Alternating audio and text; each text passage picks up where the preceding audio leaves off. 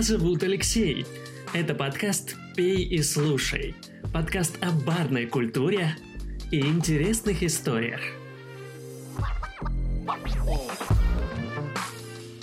Ни один бранч не обходится без одного-двух бокалов мимозы.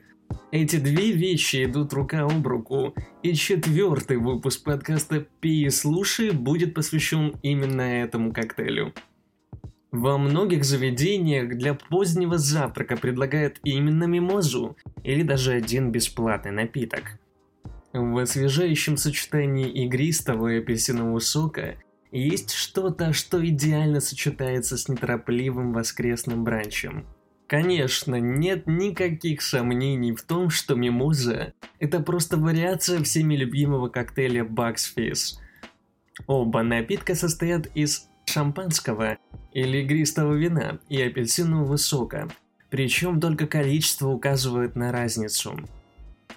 Бакс Физз коктейль, который является прародителем мимозы, изобретен в 1921 году в клубе Бакс в Лондоне.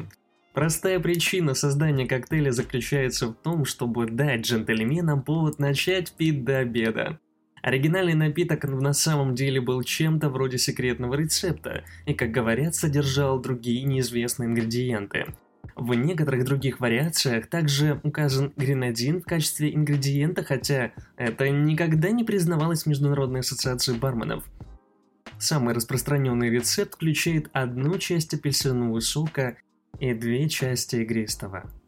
Мимоза, возможно, появилась 4 года спустя, когда бармен по имени Франк Майер создал ее в отеле Ritz в Париже. Это является официальной версией создания мимозы.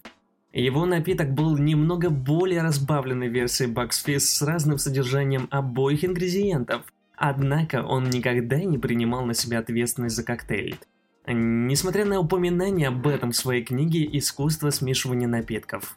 Некоторые предполагают, что напиток на самом деле был создан в Сан-Франциско, никем иным, как сэром Альфредом Хичкоком, который, как считается, сделал его в 1940-х годах.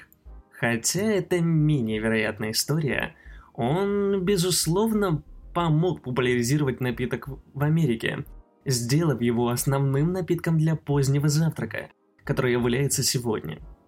Хотя мы не знаем, кто придумал это название, мы знаем, что напиток был назван в честь симпатичного австралийского желто-оранжевого куста. Это растение было особенно популярно среди французских садоводов. Конечно, классические рецепты коктейлей никогда нельзя оставлять в покое, и мимоза не исключение.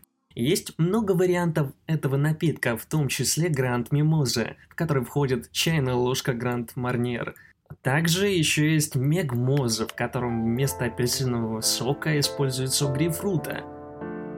К примеру, издание The London Observer давно уже считает мимозу истинно королевским напитком. Он внезапно стал популярным в конце 60-х годов, и за это мы можем поблагодарить британскую королевскую семью. Королевская семья начала новую тенденцию к употреблению напитков среди фешенебельных лондонских заведений Mayfair, сообщал лондонский корреспондент Сидни Моинг в 1961 году. Королева, герцог Эдинбургский, все они приняли этот коктейль. Напиток был представлен королеве графом Маунтенбентом после визита на юг Франции, и он быстро распространился из королевской семьи в дома Майферов – и в большие загородные дома, где иногда королева и члены королевской семьи оставались на выходных. Королевская версия была просто замороженным игристым, залитым апельсиновым соком. И что примечательно, это был не утренний напиток, как принято считать сейчас, а их любимый напиток перед ужином. На другом берегу пруда воскресный бранч, который существовал уже несколько десятилетий, становился все более популярным, но мимоза в него не входила. Обзор меню ресторанных бранчей, проведенный в Нью-Йорк Таймс в 1966 году, выявил только один классический воскресный бранч, где была мимоза. И конкуренция среди коктейлей на воскресных бранчах была достаточно сильна. Среди них были и более проверенные коктейли, такие как банановый дайкири или даже двойной мартини. Апельсин с игристым никогда не был популярным в Штатах. И в мае 1966 году, когда репортер позвонил Альфреду Хичкоку, он обнаружил, что режиссер в прекрасной форме, пьющий мимозу и выкуривающий 8-дюймовую сигару. Эта статья была широко перепечатана в американских газетах. И тогда позже в этом году Хичкок посетил Нью-Йорк.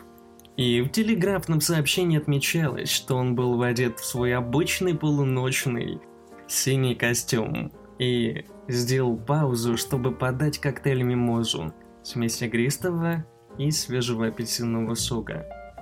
Европейцы сделали мимозу модными в Нью-Йорке, и вскоре их стали использовать в ночных клубах, таких как Ондин дискотек, где танцующая толпа охлаждает себя мимозами. Но, похоже, именно в Нью-Джерси мимоза была впервые принята для употребления в пищу. В октябре 1968 году в колонке Night Live упомянут новый напиток под названием мимоза, который сначала был фаворитом карибских джетсетов, затем был популярным в элитных нью-йоркских клубах, а теперь и представлен в пабах. The Sandy Pub был первым пабом, который представил его на воскресном бранче. Для тех, кто не может пить грубые вещи так рано, имеется в виду сильно алкогольные – и уже в 1971 году мимозу подавали вместо завтраками на воскресном бранче. Потребовалось еще несколько лет, чтобы мимоза пересекла Гудзон и стала одним из основных продуктов питания в Нью-Йорке. В 1977 году в Нью-Йорк Таймс совершила бранч-тур по Манхэттену из 40 остановок, записав, что любимым напитком, с которым они сталкивались, были именно комбинации игристого и апельсинового сока – известная как Мимоза. К моменту инаугурации Рональда Рейгана Мимоза выступила на равных с Кровавой Мэри в меню американского бранча. И с тех пор наши бедные бармены пьют их каждое воскресенье по дюжине за раз. Мимоза стала основным напитком любимых бранчей. Раз в неделю в моем почтовом ящике формируется цепочка писем – это обычный звонок на поздний завтрак, за которым следует борьба, чтобы выяснить, где мы едим, сколько людей, и чтобы сделать предварительный заказ. И в какое время мы будем есть, чтобы была доступна обязательно мимоза. Отсутствие мимозы обычно означает смену места встречи, в зависимости от того, кто на ней. А воскресные бранчи, за которыми идет серия телефонных звонков и текстовых сообщений, чтобы сплотить проспавших. Это сложное дело, с которым сталкивается очень большое количество околосветских людей. В преддверии этого в воскресенье семьи по всей Америке сходят с ума, пытаясь победить друг друга, забронировав места для позднего завтрака в своих любимых ресторанах, чтобы отметить тот или иной праздник. Когда же люди начали поддаваться этому восхитительному кусочку воскресного безумия? и в 21 веке не только воскресному. Как и в случае со многими кулинарными традициями, как в случае с коктейлями, происхождение бранчей немного туманно. Некоторые историки кулинарии считают, что эта трапеза уходит корнями в английские охотничьи завтраки. Щедрые обеды из нескольких блюд, включавших шведский стол, из таких лакомств, как куриная печень, яйца, мясо, бекон, свежие фрукты, сладости. Другие же утверждают, что воскресный бранч происходит из практики католиков, соблюдавших пост перед мессой, а затем садящихся за большой полуденный обед. Есть те, кто обращает внимание на изобилие ресторанов Нью-Йорка, когда дело доходит до прослеживания происхождения классических блюд для позднего завтрака. Мы, кажется, уверены в том, что слово «бранч» – то игривое сочетание «завтрак» и «обед» первое появилось в печати в 1895 году. В слове «бранч» британский писатель Гай Берингер предложил альтернативу тяжелым воскресным обедам после церкви в пользу более легких блюд, подаваемых поздно утром. «Бранч веселый, общительный и вдохновляющий», — говорит Берингер.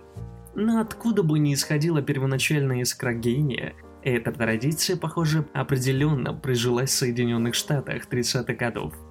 Предположительно потому, что голливудские звезды, совершающие трансконтинентальные поездки на поезде, часто останавливались в Чикаго, чтобы насладиться утренней трапезой. Это была еда, которую осваивали отели, так как большинство ресторанов были закрыты по воскресеньям. А посещаемость церкви снизилась после Второй мировой войны, и люди искали новое место для общения. Вскоре рестораны поддержали популярность и начали предлагать те самые бранчи. И коктейли к ним, такие как Кровавая Мэри, Беллини и, конечно же, Мимоза. Бранчи стали очень важными, потому что это был тот раз, когда люди могли вместе сесть в течение недели и насладиться пищей коктейлей утром. В 1980 году вышла статья, в которой указано, почему различные социальные явления, которые могли быть причиной того, как воскресный бранч стал таким популярным. После Второй мировой войны большое количество американских замужних женщин впервые вышло на рынок труда. Замужние женщины нуждались в помощи и в воскресенье. Женщины уже не хотели так много готовить по выходным, что и привело к росту бранчей. Однако считается, что повара не такие уж большие поклонники бранчей – потому что после напряженного субботнего вечера попытаться составить меню для еды, которое будет длиться с 11 утра до 3 или 4 часов дня, найти правильный баланс между продуктами для завтрака, обедами и их гибридами задачи не из легких.